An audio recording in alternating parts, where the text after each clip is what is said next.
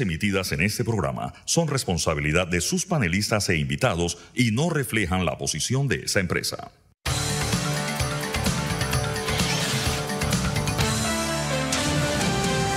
Mesa de Periodistas. Buenos días Panamá, bienvenidos a Mesa de Periodistas con el análisis profundo y diferente que los pone al día hoy en nuestra edición de miércoles 25 de octubre. Les habla Alfonso Grimaldo de Nueva Nación, me pueden seguir en arroba alfonso AGP, suscribirse a Nueva Nación en nuevanación.com. Nos están escuchando en la cabina de TVN Radio, nos pueden seguir aquí en arroba TVN Radio 965 en Twitter y en Instagram. Y les recuerdo que pueden revivir las fascinantes conversaciones que tenemos en Mesa de Periodistas entrando a YouTube y Spotify buscando Mesa de Periodistas. Hoy en el programa estos serán los temas que estaremos tratando. Evidentemente estaremos hablando sobre la confirmación por parte de un tribunal superior de la condena del expresidente Ricardo Martinelli alrededor del caso New Business. Todavía queda la instancia, técnicamente no es una instancia, queda el recurso de casación, el cual podría revertir eh, los resultados jurídicos de este caso. También estaremos hablando, evidentemente, de la situación social que hemos estado cubriendo los últimos dos días en este programa en relación a las manifestaciones que se han dado, las protestas y también muy importante el mensaje que dio a la nación el día de ayer el presidente Laurentino Cortizo, lo que hace noticia estaremos hablando sobre algunos de los más últimos desarrollos políticos en el país. Presentados los temas, les presento quienes se encuentran conmigo el día de hoy. Tengo el gusto que me acompaña Fernando Martínez. Buenos días. Buenos días. Saludo a nuestros oyentes. También con nosotros en persona Sabrina Bacal. Buenos días a nuestra audiencia. A quien aprovecho para felicitar por Héroes por Panamá. De seguro en el programa estaremos hablando un poquito más al respecto. Tengo entendido que el doctor Jorge Eduardo Ritter se encuentra con nosotros. Doctor Ritter. Pues buenos días. Muy buenos días a usted. Y pronto nos debe estar acompañando eh, nuestra invitada del día de hoy, eh, a quien anunciaré en el momento que se integre a la mesa. Eh, para dar contexto y empezar la conversación, le paso la palabra a Fernando. no sé si quieres empezar por el tema de la situación social o la confirmación de la condena del expresidente bueno, yo prefiero empezar por el tema de la ratificación del fallo de la jueza Valoisa Martínez en segunda instancia de la condena a eh, Ricardo Martinelli Berrocal y otros por el delito de blanqueo de capitales en el caso New Business. Posiblemente el único caso que vea nuestro sistema judicial antes del proceso electoral. Lo primero que quiero señalar es que eh, hay algunos medios y en redes, y las propias redes del expresidente Martinelli, probablemente, que han estado señalando que este fallo no está en firme. Yo quiero, por supuesto, voy a aprovechar la presencia de Ana Matilde para ratificar, pero bueno, yo ayer, para variar, me puse a leer el fallo y eh, encontré que lo que se ha estado propalando son con respecto al mismo sobre el hecho de que el amparo admitido por el señor Sedalice en la Corte contra una decisión de ese mismo segundo tribunal de admitir una apelación interpuesta por el Ministerio Público eh, para revertir la absolución de un grupo de personas. Recordemos que la jueza Valoisa Martínez hizo lo que se llama un fallo mixto. Condenó a Ricardo Martinelli y otros, pero absolvió a otro grupo de personas. Entre ese grupo de personas estaba el señor Vernon Salazar, cuyo abogado interpuso un amparo contra la apelación que hizo el Ministerio Público. O sea, el Ministerio Público no aceptó la decisión de la jueza de absolver a estas personas, de declararlas no culpables, y apeló. Eh, contra esa apelación, la defensa de uno de los acusados o absueltos decidió interponer un recurso que el señor Sedalí se admitió. Pues bien, eh, el fallo dice claramente que sobre este tema, sobre la apelación del Ministerio Público y el amparo, este, esta decisión de ratificar la condena de Ricardo Martinelli, el, segundo tribunal no se pronuncia. Y voy a leerlo para que quede claro. Eh,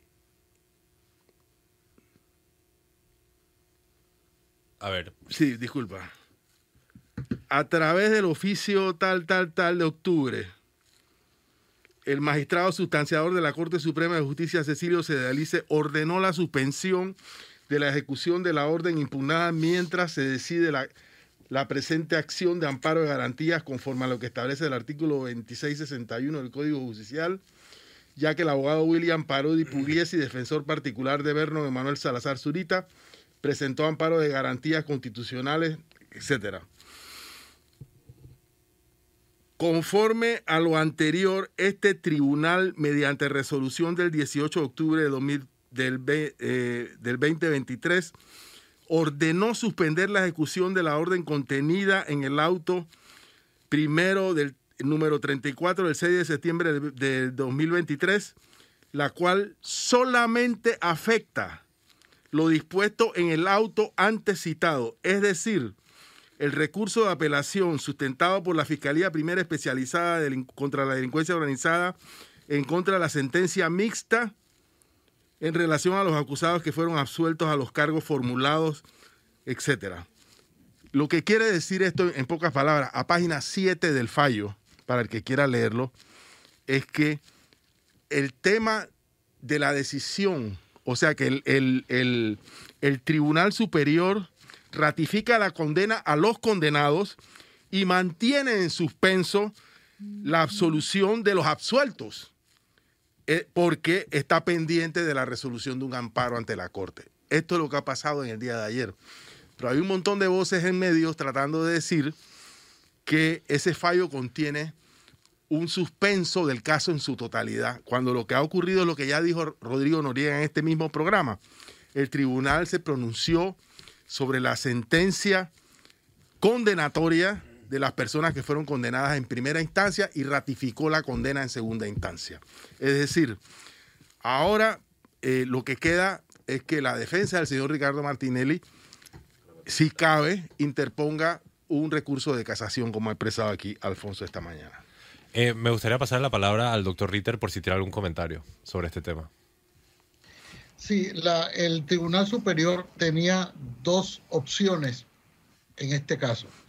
Eh, podía haber suspendido, poner en suspenso todo, todo el proceso o, lo pudo haber hecho lo que hizo, fue separar los, a los absueltos de los condenados y seguir absolutamente como, como dos procesos diferentes, porque en la, en la práctica lo son, eh, la apelación con respecto a, los, a los condenados y suspender la apelación con respecto a los absueltos. Eh, recuerdo que la semana pasada incluso el, doctor Noriega nos eh, aclaraba que había precedentes judiciales en ambos sentidos, en que los, en que los separa y en el que los une. Aquí el Tribunal Superior, como acaba de explicar Fernando, lo que hizo fue separar unos de otros. Y decir, yo voy a seguir adelante con las condenas, porque esas condenas no tienen recurso alguno que me impida terminar ese proceso. Y por otra parte, dejo en suspenso mientras se resuelve el amparo de garantías constitucionales con respecto a las personas que fueron eh, absueltas. Eh, así es que eh, este ya es un, un paso eh, en mi opinión, importantísimo en el proceso que se le sigue y, queda abierta así eh, el recurso de, casación. Quiero dejar también sentado para que, porque yo estoy seguro que vendrán otras consideraciones de esta naturaleza de, sobre este punto, que el recurso de casación no es una tercera instancia, no es que voy a pierdo en primera instancia, pierdo en segunda instancia y tengo una tercera instancia. Este es un recurso extraordinario que no siempre tiene que ser admitido. De hecho, hemos visto en los, recientemente que la Corte ha optado por rechazar de plano recursos de casación, para lo cual está eh, facultado. De manera que este proceso pareciera que va a tener, este ya es la parte, si se quiere, especulativa, eh, para... Bueno, en efecto, ustedes lo han dicho de manera resumida todo, ¿no? Hemos tenido una actuación del segundo Tribunal Superior de Justicia que confirma la condena a un expresidente delincuente por el delito de lavado de activos. Es decir, una persona que estando en el ejercicio de sus funciones se aprovechó para desviar dineros producto de obras públicas para dar con la compra, para determinar o finalmente comprar, adquirir acciones y comprar eh, la editora EPASA. Eh, eso en resumidas cuentas es lo que ha pasado. Y lo que me ha gustado del análisis del segundo tribunal, ah, bueno, la parte del procedimiento, también observamos una práctica que no se la han inventado para este caso, ya lo han hecho en otros, lo que de una manera se puede llamar comúnmente ruptura procesal, viendo que el, el amparo que se ha interpuesto solo afecta o solo impacta a las personas absueltas que el Ministerio Público pretende que sean condenadas, es decir, aquellas personas que el Ministerio Público está buscando que se logre la condena a pesar de haber sido absueltas por el Tribunal de Juicio o la primera instancia, el segundo tribunal sabiamente ha dicho esto no hay por qué retardarlo, porque también la justicia pronta y oportuna es parte del debido proceso y de las garantías individuales de una persona. Es decir, mantener al señor Ricardo Martinelli en ese estado esperando hasta que se resuelva un amparo en el que se puede sentar el magistrado Sedalice per secula seculorum, porque no tiene un tiempo definido para ello, es también una injusticia. Así que han hecho lo correcto y lo que no se afecta con el amparo, lo que no tendría ninguna variación con, con el amparo, eso lo ha decidido el segundo tribunal.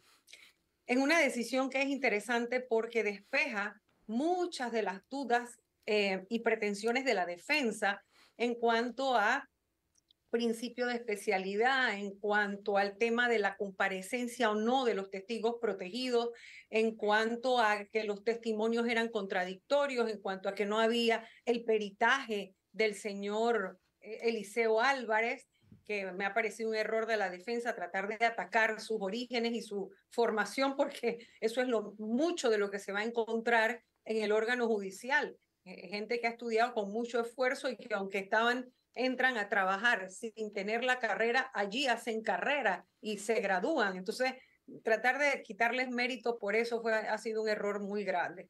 Entonces, todas esas cosas han sido analizadas por el segundo tribunal y han confirmado la decisión de la primera instancia. Por lo tanto, ya tenemos un expresidente condenado por el delito de lavado de activos, es decir, por haber blanqueado capitales, que es una forma de decir que el dinero por una procedencia ilícita se le da apariencia de licitud y para los propósitos que todos conocemos, en este caso de New Business, que era la compra de PASA.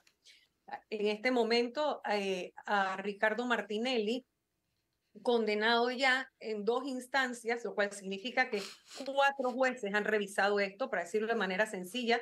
Si querían alegar que la jueza, la jueza Valoíza estaba comprada, estaba vendida, estaba toda esa historia que quisieron tejer sobre la jueza, que con mucha valentía ha dictado sus decisiones, Ahora resulta que ya tres jueces de otra instancia superior a ella, que tienen plena facultad para haber cambiado lo que ella ha dicho, haberlo revisado y haberlo variado, decidieron que está bien condenado. Así que toda esa revisión se ha producido, ahí está la decisión. Y ahora eh, le queda a Ricardo Martinelli, luego de que se fije en edicto, porque tal como entiendo, si esta, esta notificación es vía edicto, cuando se desfije, y él tenga sus tres días que debe tener para anunciar su casación y luego sus 15 días para sustentarla, irá a la sala, bueno, el, Tribunal Superior hará su revisión preliminar, esas que ellos hacen muy por encima, muy nada más de algunos aspectos, y confirmar que, que en efecto cabe, como por ejemplo que sea una condena de más de dos años, si no, no habría siquiera paso expedito a una casación y los, los otros elementos ya los revisará la sala segunda y se manda eso para la sala segunda. Y en la sala segunda ha habido un criterio reiterado de estas magistradas en ser muy estrictas para que el, y no va a ser con este caso de Ricardo Martinelli, lo han hecho en muchísimos. De hecho, usted habla con los abogados que litigan a diario y que presentan casos, eh, presentan casaciones y te lo dicen. Ya ahora no es como antes, que cualquiera anunciaba casación y se la, y se la admitían. No, ahora son muy estrictos en la admisión precisamente para evitar lo que acaba de decir el doctor Jorge Eduardo Ritter y es que la casación no se convierta en una tercera instancia porque no hay tal cosa como tercera instancia. Hay recursos extraordinarios y extraordinarísimos, como sería el de revisión, pero que también hay una nueva, un nuevo pronunciamiento reiterado de la Corte. Sabemos que los pronunciamientos de la Corte varían en el tiempo y cuando van cambiando los magistrados De hecho, algunos de ellos sustentan que de eso se trata, eh, que haya renovación en las cortes para que haya nuevos criterios. Está bien, pero uno reiterado que ha habido en los últimos tiempos es que la revisión no debe, que es extraordinarísimo, no debe suspender la ejecución de la pena. Por lo tanto, con el rechazo de la admisión de la casación se acabó esto para Ricardo Martinelli, deberá bajar eso en cascada, va cayendo, baja al segundo tribunal, se va al tribunal de juicio, ella debe dictar las órdenes de conducción y ejecutar su sentencia. Eh, de lo contrario, pues si se admite, que uno pensaría, a ver, hasta ahora para admisión o no, más o menos el promedio que he estado consultando, tres meses. Eh, ya para resolver, pues no hay término, decidirá la sala segunda si lo admitiera cuánto tiempo le tomará, eh, pero yo pienso que aproximadamente en enero, o enero, cuidado, febrero, ya debe haber la decisión si se rechaza esa casación y queda en firme esa sentencia. Fernando, y luego el cambio. Sí, eh, yo estuve leyendo el, fallo anoche, lo que, alcancé, el fallo tiene 302 páginas. y causa cierta cierta sensación de rigor leer la forma uno por uno, o sea, acusado por acusado, acción por acción, cómo han sido revisados por este segundo tribunal, confirmando casi que de una forma rotunda y casi que en su totalidad los argumentos en los cuales se fundamentó la jueza Valoisa Martínez para eh, proferir su sentencia. Yo quiero recordar nada más, porque hay personas señalando eh, información equivocada sobre este asunto, que este, este, este, es un caso de una asombrosa eh, argumentación probatoria. Además de los cuatro acuerdos de colaboración, de que hay 40% de las acciones de la empresa que se compró con esta, esta transacción en manos del Estado, en el Ministerio de Economía y Finanzas, que hay un número enorme de movimientos millonarios de dinero que no pudieron en el juicio ser respaldados por contratos o justificaciones.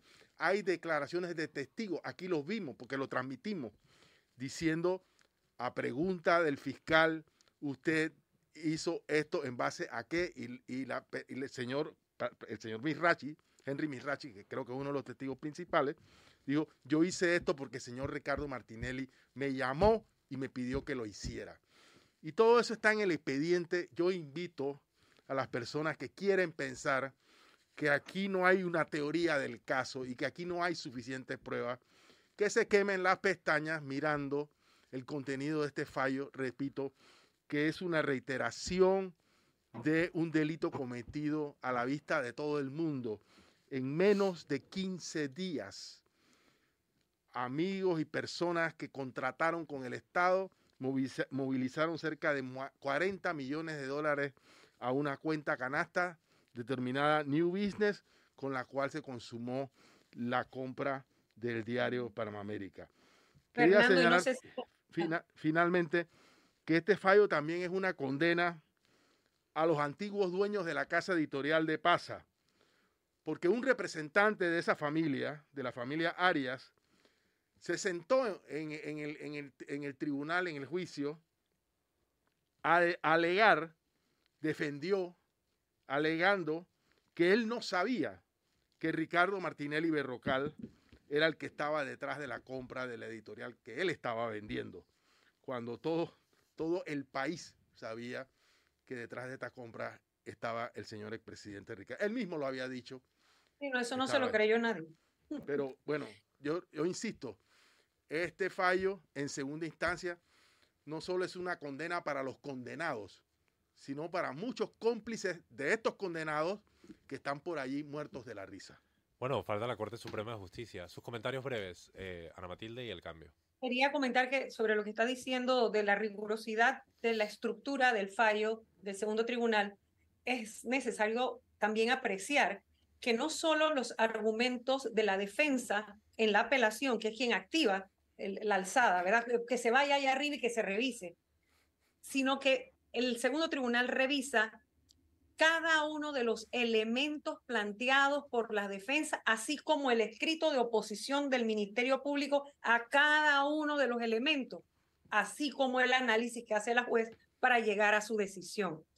Y qué interesante que frente a ese argumento de que Martinelli tenía suficiente plata para haber comprado espacio, el juez, el segundo tribunal, los magistrados le dicen, sí, sabemos que tiene dinero, sabemos que había recursos y que es un empresario, que etcétera, etcétera, pero esta plata salió de aquí de estas obras públicas, etcétera, etcétera. O sea que eso también es interesante porque es un argumento que se esgrimió también por parte de la defensa en el juicio. Todos lo vimos de que él tenía suficiente dinero para haber comprado de pasa. Bueno, sí, pero no lo compró con su plata, lo compró con fondos públicos. Por cierto, Eliseo Ábrego es el contador o el, el, el perito denostado por la defensa que demuestra en su argumentación de dónde salió la plata de obras públicas. Sabrina tiene una pregunta. Sí, para el doctor Ritter y, Ana Matilde, si en efecto, eh, como ustedes han dicho, eh, apunta todo, eh, la casación es rechazada de plano y el expresidente Martinelli es inhabilitado, la ley electoral dicta que quien lo reemplaza en este momento sea José Raúl Mulino, o hay alguna otra maniobra electoral que el señor Ricardo Martinelli pueda hacer? O sea, ¿quién aparecería en esa papeleta? ¿Quién sería la cabeza de la nómina RM? Pues mira, eh, Sabrina, yo el, el domingo en el programa Radar tuvimos al magistrado Guerra del Tribunal Electoral y yo le formulé eh, exactamente la misma pregunta. Le dije, ¿qué pasa? Porque la ley electoral habla de que puedes reemplazarlo cuando hay muerte, no cuando hay inhabilitación. Y yo pregunté por la inhabilitación por dos motivos, porque hay dos candidatos a presidente que pueden ser inhabilitados. No solamente Ricardo Martinelli. Eh, Ricardo Martinelli por el proceso judicial, pero si por alguna circunstancia, por ejemplo, el presidente de la República renunciara o, o, o quedara eh, incapacitado para ejercer y tuviera que ejercer la presidencia eh, José Gabriel Carrizo, que es el actual vicepresidente, entonces tampoco él podría ser candidato a presidente. De manera que, y él me aclaró, o él dijo de una manera muy contundente, dijo, hasta el 31 de octubre, o sea, hasta el martes próximo, se puede cambiar o se puede cambiar la oferta electoral después del 31 de octubre, la única razón por la cual se puede cambiar a un candidato a presidente de los que ya están ahí es por la muerte de ese mismo. No habla de renuncia, no habla de inhabilitación, solo la muerte. De manera que yo creo que en este momento lo que se está debatiendo debe, eh, pensar así en la campaña de Ricardo Martinelli es la si la posibilidad real que existe hoy de que él en efecto quede inhabilitado para ser candidato a presidente. Y esto, recuerden que la inhabilitación es para ser elegido, de manera que la inhabilitación puede llegar el día antes de la elección del presidente, del, 5 de mayo. Eh, sería, eh, y, en ese caso, dijo el magistrado, lo único que se hace es que sube la persona, que en este caso José Raúl Mulino, sería el candidato a presidente, pero realizando metas no podría postular a otro candidato si es después del, martes 31 de octubre. Esta, esta es la interpretación que, la, que el Tribunal Electoral le ha dado a esta disposición, eh, eh, de disposición legal o y también constitucional sobre la inhabilitación de un candidato para ser presidente. Ana Matilde. Coincido plenamente. Hasta el 31 de octubre es la fecha para hacer cambios y postular. Una vez en firme, posterior a eso, solamente quien esté en, esa nómina como vicepresidente podría tomar la candidatura a presidente y sería la el candidato de RM porque Ricardo Martinelli tendría que ir para la cárcel. Confirmada, o sea, inadmitida la, la casación, eh, ya queda en firme la sentencia y bueno, faltaría nada más mero trámite para que se eh, giren las comunicaciones para la ejecución de la sentencia, lo cual toma su tiempito también, pero en efecto eh, estaría en firme. Sería una imprudencia que a esa fecha, yo no sé cuándo es que imprimen las papeletas, pero definitivamente sería una imprudencia que se imprimiera con el rostro de él. Muchas preguntas quedan de cara al torneo electoral. Vamos al primer cambio. Cuando regresamos hablaremos sobre la situación nacional. Manténgase en sintonía. Están escuchando Mese Periodistas, el análisis profundo y diferente que los pone al día. Y estamos de regreso en Mese Periodistas con el análisis profundo y diferente que los pone al día. Brevemente les Alfonso Grimaldo, me acompañan Fernando Martínez, Sabrina Bacal, el doctor Jorge Eduardo Ritter, nuestra invitada del día de hoy, Ana Matilde Gómez. Hemos estado hablando sobre la confirmación de la sentencia del expresidente Ricardo Martinelli y ahora pasamos a cubrir la situación nacional y uno de los elementos fundamentales eh, de la situación nacional que vimos el día de ayer fue un discurso que dio el presidente de la República a la población luego de que se le exigiera que diera la cara, por así decirlo. Me gustaría pasar la palabra al doctor Jorge Eduardo Ritter para que nos hable sobre sus consideraciones del tema. Nosotros habíamos eh, en este programa y en, algunos otros habíamos reclamado la, eh, las palabras o la, la voz del presidente de la República en una coyuntura tan tan difícil. Eh, el presidente tomó una decisión la semana pasada que, que en cierta forma eh, obedece a una estrategia de él eh, que fue aprobar en tres días consecutivos, según primero, segundo y tercer debate, el contrato minero y el mismo día del tercer debate él sancionarla y el mismo día subirlo a la, a la Gaceta Oficial. Es decir, quería darle un, un tratamiento y le dio un tratamiento express a esto, con lo cual quedamos ya definitivamente maniatados frente a la, a la minera. En otras palabras, eh, los que están pidiendo ahora la derogatoria de la ley, eso no es ya posible. El, el, el contrato está vigente, desafortunadamente el, ha sido quien lo notificó fue la, la minera, es que aquí ha habido una inversión dramática y vergonzosa de los roles porque la, el presidente, el gobierno pone la propaganda sobre la minera y la minera fue la que anunció, le anunció al país que el contrato estaba vigente. Debió ser algo al revés, la minera hablar de su contrato y el gobierno anunciar que estaba vigente el contrato. Pero lo cierto es que a pesar de esa inversión de roles, el contrato está vigente. Ya nada se puede cambiar si no es también con la minera que sería una especie de reforma o, una, o, una, eh, o un contrato eh, nuevo. Lo, lo único que puede hacer el gobierno hoy es tratar de acordar otra vez, pero no eso yo lo veo altamente improbable, que una especie de suspensión, pero con, pero con la minera, acordado con la minera, eh, la suspensión de este contrato. De lo contrario, queda solamente en manos de la Corte Suprema de Justicia la declaratoria de inconstitucionalidad.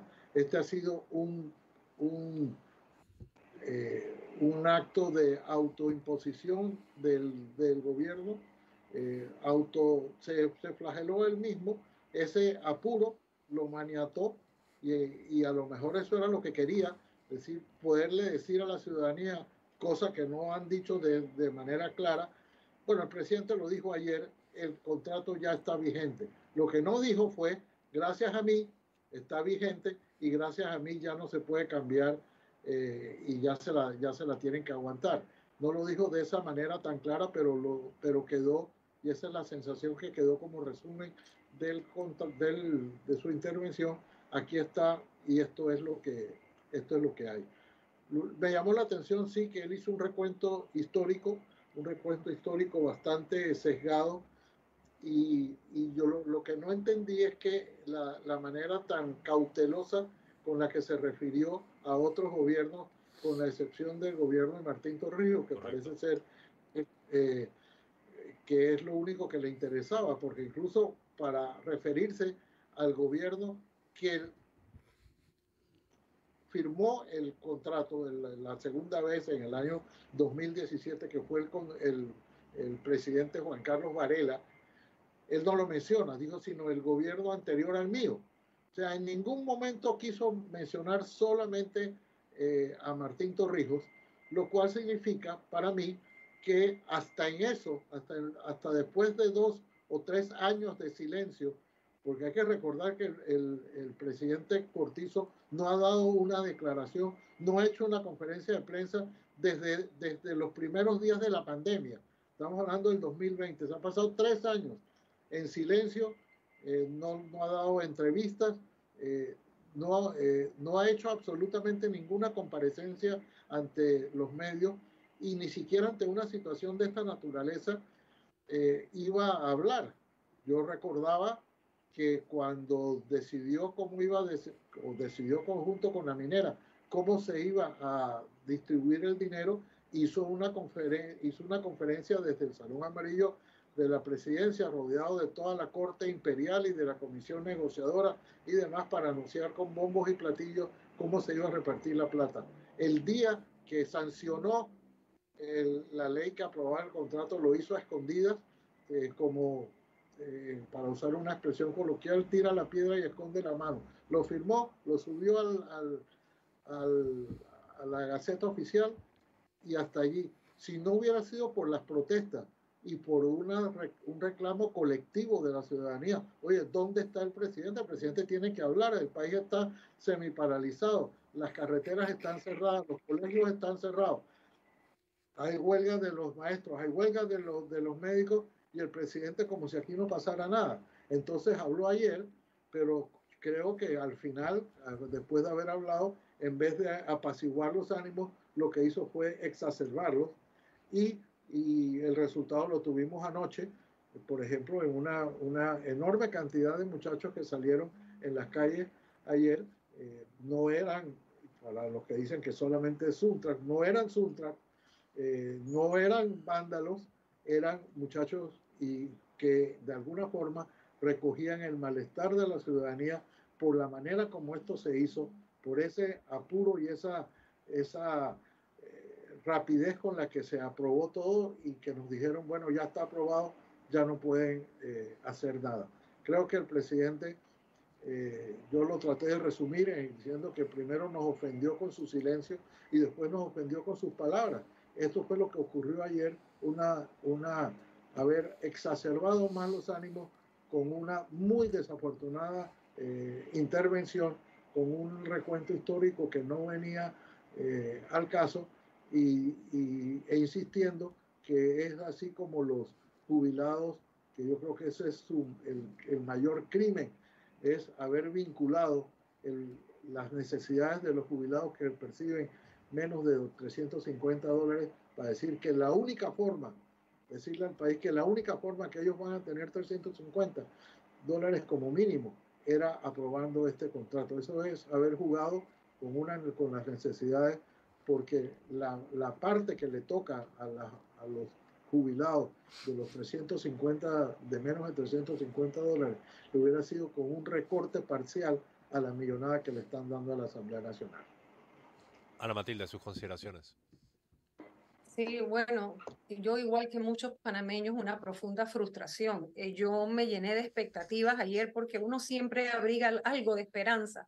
Eh, yo pensé que el pronunciamiento venía por la vía de hablar de la declaratoria, de la presentación que se iba a hacer ante la Asamblea, de la moratoria minería metálica en el resto del país y que y convocaba a los dirigentes eh, de las distintas protestas de los distintos grupos de la población, que son enormes, no es solo el Suntrack, esto, esto ya rebasó al Suntrack, eh, que se oponen, que, que nos oponemos a que se haga actividad minera de esta manera y este lesivo contrato en esta, en esta forma, porque yo quiero hablar de, los tiempos también. Yo pensé que por allí tal vez vendría convocar a, esa, a ver cuáles son las salidas que tenemos frente a la disconformidad generalizada que hay. Lo que siento es que el presidente se siente muy respaldado por el sector empresarial que solamente está hablando de eh, dinero y de dinero y de lo que esto representa el Producto Interno Bruto y de que los empleos, cuando todo eso tiene opciones y alternativas. Entonces, molesta un poco que se haga todo ese recuento histórico casi, casi que se va a los inicios de la República, pero, pero en ningún momento reconoce que hay una gran diferencia en lo que ocurría antes del fallo de la Corte y después del año 2017. Antes de, antes de ese tiempo, incluso ni siquiera estábamos en explotación y exportación de la operación ahora. Y lo que duele es que los panameños ya comprendimos que después del fallo del 2017, olvídese de todo lo que pasó para atrás. Cuando se produce el fallo, la República de Panamá logró arrodillar a la minera. A partir de la firma del nuevo contrato ley, entonces la minera arrodilló a la República de Panamá y eso es lo que los panameños en la calle no aguantamos. Hace una semana, hace una semana nada más, nosotros no teníamos ningún riesgo si nos llevaban a ningún arbitraje o a ninguna demanda, porque nosotros con nuestro fallo de la Corte Suprema íbamos a salir adelante. Entonces lo que uno se pregunta es por qué la insistencia, por qué la velocidad, por qué este apresuramiento. Ah, porque le van a entrar al gobierno los millones que sean que le van a entrar y los necesitan para llegar hasta el último día de su gobierno. Bueno, pero eso no es culpa de nosotros, es culpa de la mala administración que ha habido. Entonces molesta muchísimo que las palabras, lejos de comprender el drama coyuntural en el que estamos metidos gracias a las actuaciones de ellos, lo que hayan sido palabras más incendiarias, porque definitivamente fue como echarle gasolina. La, la gente en la calle, eh, digo, guardada las proporciones de que hay gente haciendo vandalismo, que hay fascinerosos, que hay delincuentes, sí los hay, eso pasa en todas las manifestaciones legítimas, se infiltran, ya sea por acción de los propios gobiernos o por el oportunismo de los delincuentes, precisamente porque las pandillas y demás, que tienen sus cabezas en las dirigencias políticas también, se aprovechan de esa situación de caos. Esa es la teoría del caos. Cada uno va a buscar lo que le conviene y lo que necesita para producir el estado de situación de cosas que quiere. Entonces, en esto, el policía, la, policía debe estar muy clara y proteger esa manifestación, que es lo que corresponde. De hecho, los jóvenes que están protestando han ido migrando cuando ven que se enturbia la cosa producto de infiltrados y acciones que no violentas, que no son las que ellos están buscando, se mueven a otras a otras áreas de la ciudad. Así que la policía bien podría estar protegiendo esa manifestación y esos, y esos actos vandálicos a la propiedad privada. Entonces, molesta muchísimo que un contrato, vamos a suponer que no fuera el tema solo ambiental, que ahora hay mucho más conciencia, ahora se maneja mucha más información que hace 14 años, que hace 10 años, que hace todos los años que Nito nos echó para atrás. Ahora hay más conciencia del daño y la comprensión de la encrucijada en la que colocan a Panamá porque el contrato de 1997, a diferencia de este que han firmado ahora, no tenía gobiernos extranjeros metidos como accionistas, como dueños de la mina, que colocan a esta cintura tan estrecha como la República de Panamá en un posible conflicto geopolítico por los intereses de grandes naciones que están allí metidas. Corea del Sur, como está Canadá, como está la República Popular China, o sea, vaya usted nombrando todos los que están ahí atrás. Eso no ocurría con el contrato de antes. Así que las condiciones de ahora son todavía son peores. Pero más que eso, es la actuación a sabienda que estaban repitiendo los mismos vicios que en el 2017 y en el 2021 la Corte en pleno les señaló que eran inconstitucionales. Eso sí que es una gravedad que no solo reitera los vicios para convertir este nuevo contrato también en inconstitucional, sino que coloca a todos esos funcionarios en un abuso de autoridad, sobre todo a la Asamblea, que ha ido a aprobar en contra de lo que establece el artículo, creo que el 162 de la Constitución numeral 1, aprobar leyes que violenten la norma y la letra y el espíritu de la Constitución. Toda ley, mire, antes del fallo del 2017, todo el que haya hablado, opinado antes, todos los que pensamos lo que fuera que pensábamos, toda ley se presume constitucional hasta que la Corte se pronuncie. Pero los efectos de un fallo de inconstitucionalidad son a futuro. Y el futuro de ese fallo el 2017 es el 2018, 19, 20, 21, 22, 23. Este es el futuro de ese fallo, que se reiteró en el 2021 con una absurda petición de aclaración que, hizo la firma Morgan y Morgan y otras pretensiones que tenía de revocatoria y demás. La Corte le dijo, no señores, eso no es así y se tiene que cumplir el fallo. Y el procurador de la administración en consulta cuando estaban por sentarse a negociar, que qué implicaciones tenía ese fallo, y les dijo, hay que cumplirlo. no les importó. Hay una serie de eventos que se han sucedido posterior a 2021, Sí. Hechas por este, los ministros negociadores, la comisión negociadora y la asamblea, que en el primer debate cometió la gravedad de violar su propio reglamento interno, ley orgánica de la República y la Constitución al producir un informe que le decía al Ejecutivo que corregir en el contrato, violando la propia norma constitucional que señala que solo podían probar o improbar. Fernando. Rapidito. Tengo tres cosas que decir. Uno, el argumento central del discurso del señor presidente Laurentino Cortizo ayer fue que la mina ya existía desde el año 1997. O sea, es, es una realidad. Yo a ese argumento diré y digo, el colonialismo de Estados Unidos existía desde 1850 y no por eso los ciudadanos de este país debíamos dejar de reclamar nuestros derechos por la posesión del principal recurso de la nación panameña, que era el canal y su zona. Es exactamente lo mismo. O sea, el hecho de que una cosa sea preexistente no indica que, no, no significa La que esclavitud. nosotros tenemos que renunciar a un reclamo sobre una posesión. O sea, el cobre es de Panamá. Es una cosa que yo no sé por qué el señor presidente no lo puede decir como representante de todos los panameños. Hey, ¿sabes qué? El cobre de Panamá. Está en nuestro suelo. Igual que el canal es de Panamá. Dos, en el discurso de ayer, el señor presidente no dejó ninguna rendija que lo mostrara como, como un gobierno dialogante. Todo el tiempo dijo que su decisión era correcta, era acertada, era mejor, traía beneficios, etcétera, etcétera. A mí me parece que con toda la gente en la calle, lo mínimo que tenía que haber dicho el presidente ayer era reconocer que hay un sector importante de la sociedad que desaprueba sus decisiones y que las está desaprobando en la calle. Y no tenía por qué hacer un discurso de puente roto, que fue lo que hizo. Y tres, toda protesta pasada, presente o futura debe ser pacífica, debe ser ciudadana. Debemos rechazar el vandalismo, la destrucción de bienes públicos, el ataque a ambulancias. Eh, los mismos manifestantes deben aislar a los infiltrados que lo que quieren es provocar la violencia y cosechar del caos.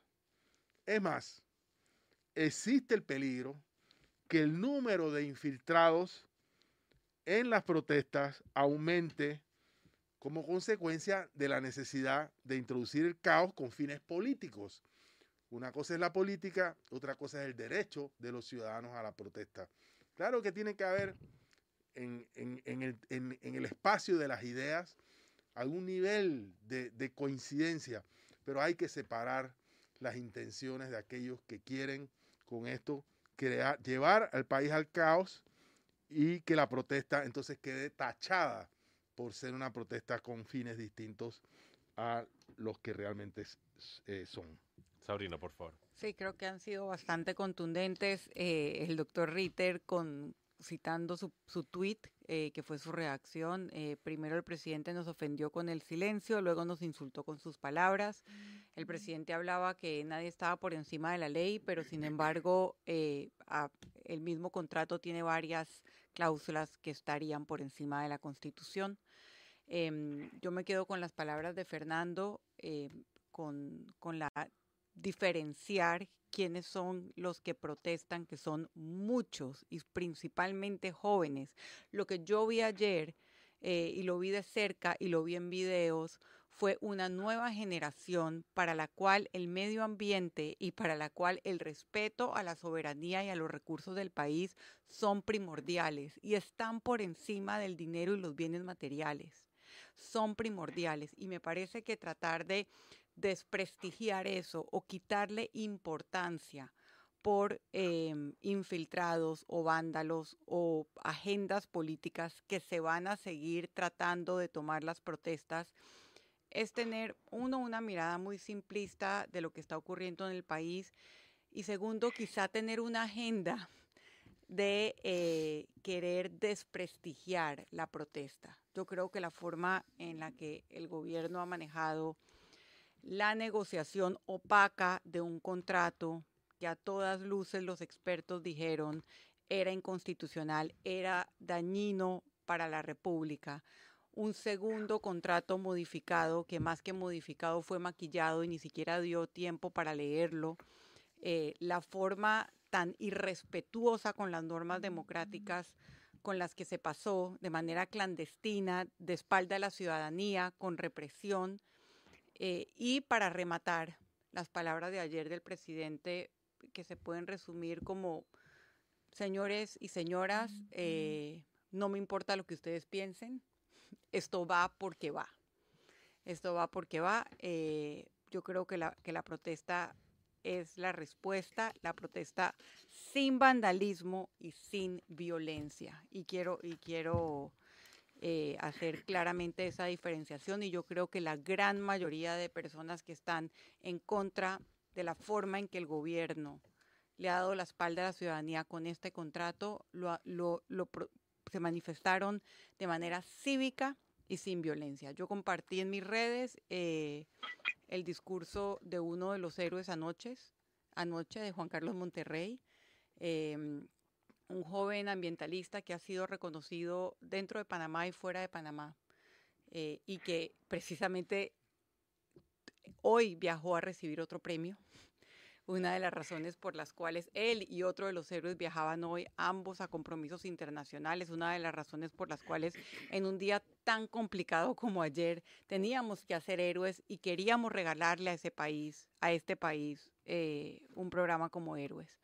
Así que creo que esas palabras de Juan Monterrey representan el espíritu de los jóvenes y la decepción y el engaño que sienten con los líderes de este país. Y creo que el país se merece y necesita líderes como los que vimos anoche en Héroes por Panamá y jóvenes que protestan sin violencia, como lo ha hecho en gran parte el movimiento Panamá Vale Más sin Minería. Yo quisiera también hacer referencia a algunas de las palabras que dijo el presidente Laurentino Cortizo, porque yo me siento totalmente identificado con el tuit del doctor Ritter, de que primero nos ofendieron con el silencio y luego nos ofendieron con las palabras. Así que quisiera citar brevemente ese discurso. Dijo el presidente ayer, Panamá está en pleno proceso de recuperación económica, pero los cierres de calle afectan la economía, impiden llegar a los puestos de trabajo, perturban la tranquilidad de la población, se pierden citas médicas y se dificulta la atención de pacientes en riesgo. Pero ha sido la misma administración de Nito Cortizo la que ha variado el presupuesto del Ministerio de Salud de tal forma que no pueden cumplir con la provisión de salud las 24 horas. Ha sido la misma administración de Laurentino Cortizo la que varió el presupuesto de la Caja del Seguro Social, que le reduce los fondos a la ciudad de la salud para poder terminar el cronograma a tiempo. Ha sido el mismo gobierno de Laurentino Cortizo que ha elevado la planilla estatal a 2.871 millones, restando oportunidades de economía a los otros panameños. Ha sido la misma administración de Laurentino Cortizo la que ha generado un, un problema de administración en la Caja del Seguro Social por el cual se pierden citas médicas y se dificulta la atención a pacientes. Dice Nito Cortizo, todo esto afecta al comercio, las industrias, pequeños productores, los apoyos semanales a las comarcas y la generación de nuevos empleos. Pero fue la misma administración de Laurentino Cortizo la que no concedió apoyo a las pequeñas y medianas empresas después de la pandemia para poder recuperar el tejido laboral de la población. Y también dijo el presidente, hago un llamado a la cordura, a respetar las leyes e instituciones, la propiedad privada y pública y el libre tránsito. Pero fue la misma administración de Laurentino Cortizo la que permitió inconstitucionalmente que la mina siguiera operando y exportando nuestro cobre, como bien ha dicho Fernando, durante el tiempo que no tenía un marco jurídico válido para hacerlo. Y dice Laurentino Cortizo, nadie está por encima de la ley, pero nos queda la verdadera pregunta si no será su administración la que se encuentra por encima de la ley. Finaliza el presidente. La democracia permite expresar esas diferencias, siempre dentro de un marco de respeto, pero fue la administración de Laurentino Cortizo la que le atiró a los policías, a los jóvenes panameños que estaban intentando precisamente expresar sus diferencias dentro de un marco de respeto. Me parece que el presidente Laurentino Cortizo debería decirse ese discurso a él mismo primero, antes de tener la valentía de decírselo a la población panameña. Debo pedir el último cambio, pero cuando regresemos a las conclusiones finales, manténganse en sintonía, están escuchándome ese periodistas, el análisis profundo y diferente que los pone al día. Y estamos de regreso en la recta final de Mesa de Periodistas, el análisis profundo y diferente que los pone al día. Somos cinco participantes aquí, vamos a cada uno tener un minuto para dar las conclusiones. Empiezo con usted, doctor Ritter, sus conclusiones finales. Mira, la, conclusión es que eh, el presidente ayer en su discurso le echó la culpa a todo el mundo desde el siglo pasado, desde el siglo pasado pasó por todas las administraciones eh, y y menos la de él. Y lo cierto es que con la decisión de la Corte Suprema de Justicia, él podía haber hecho caso omiso de todo lo anterior y negociar él un, convenio. De manera que es falso de que él se encontró con un hecho cumplido, encontró sí una mina en funcionamiento, pero que hubiera podido darle un manejo muy, muy distinto. Lamentable su silencio y lamentable sus palabras. Ana Matilde, por favor. Gracias. Bueno, yo diría que fue un irrespeto que el señor presidente el día de ayer en su discurso haya citado la consulta hecha en Ágora y no se haya atrevido a reconocer que el 80% de las personas que se pronunciaron en Ágora se pronunciaron en contra de la minería metálica o minería a cielo abierto. Utilizar a los jubilados para enfrentarlos a los que protestan, que son legítimas ambas pretensiones, pero enfrentarlo es una canallada. Y que no importa eh, a, mi juicio, también es un irrespeto tratar de que todos esos que están allí en el gobierno tratando de descalificar, desacreditar, sacar tweets, una cantidad de en las redes de golpe a todos los que hemos salido a protestar, porque siempre es dado al ciudadano protestar, no importa cuándo usted despertó. Si usted se dio cuenta hoy, aunque le venían pisando los callos hace años, pero usted se da cuenta hoy, es su derecho salir hoy. Yo creo que ha sido un discurso con mucha soberbia de decir, no nos hemos equivocado, he hecho lo mejor, todos los demás se equivocaron y yo hice lo que era difícil, pero como yo soy lo máximo, he hecho lo mejor y no hay nada que corregir. Me parece un grave error para un estadista. Sabrina, por favor. Creo que han sido bastante contundentes con, con lo insultante que resultó para la mayoría de panameños eh, las palabras del presidente, negando la realidad, negando absolutamente su responsabilidad en esta crisis, eh, hablando de una participación ciudadana y unas consultas que nunca fueron vinculantes. Entonces, eh, si después de las palabras se crecieron las protestas, y quiero hablar de las protestas pacíficas nuevamente, eh, porque siento que en esta oportunidad hay algunas personas que han tomado el vandalismo y la violencia para desprestigiar las protestas. Y repito, las protestas son necesarias y legítimas. Las protestas pacíficas y cívicas. Son dos cosas diferentes y me parece injusto que quienes han, se han infiltrado en las protestas, y han utilizado métodos violentos, le quiten la legitimidad y la representatividad y el valor que han tenido miles de jóvenes en este país. Así que creo que lo más importante es que el presidente reconozca que él es el principal responsable de esta crisis. Fernando. Sí, eh, yo también aplaudo lo que yo llamaría un proceso creciente de toma de conciencia cívica por parte de amplios sectores de la población. Y defiendo el derecho a la protesta social como expresión cuando otros caminos no existen. En, condiciones normales deberíamos decir que la Asamblea de, Diputados debería representar a, a los electores. Pues no es así. Entonces, cuando ese vacío se produce, natural entonces que la gente salga a la calle. Pero protesta social, cívica y sobre todo, repetiré la misma frase que dije ayer, votos y no piedras. Yo por mi lado reitero el hecho de que la protesta es un derecho democrático, si no se usa se pierde y suscribo lo que bien ha dicho Fernando, que en ciertas ocasiones el mejor lugar para protestar es la urna. Así que bueno, ahí tenemos todas las consideraciones y en seis meses tendremos que tomar la decisión colectiva de qué sucederá con todo esto. Con esto llegamos al cierre del programa. Espero que haya sido informativo, lo hayan disfrutado. Muchas gracias al doctor Jorge Eduardo Ritter. Muchas gracias. Buen día para todos. Muchas gracias, Ana Matilde Gómez. Gracias a ustedes por la invitación. Muchas gracias a Sabrina Bacal. A nuestra audiencia. Y felicidades a Sabrina y a todo el equipo de TVN por la producción de Héroes por Panamá. Todavía puede entrar a héroesporpanamá.com para ver algunas imágenes. No solamente las imágenes, las historias completas. El héroe que más le gustó, todavía están, eh, está la gala están los discursos eh, y vamos a seguir subiendo esas partes del programa que cada quien con, con, la causa que más le gustó, con la que más se identifique, puede verlo e inspirarse y cambiar un poco el país. Ahora es por panamá.com. Muchas gracias a Fernando Martínez. Saludos a nuestros oyentes. Sobre todo, como siempre, muchas gracias a ustedes, nuestro querido público. Les recuerdo, tiene una cita mañana a las 8 de la mañana aquí en Mesa Periodistas para un análisis profundo y diferente que los pone al día. Que tengan feliz día.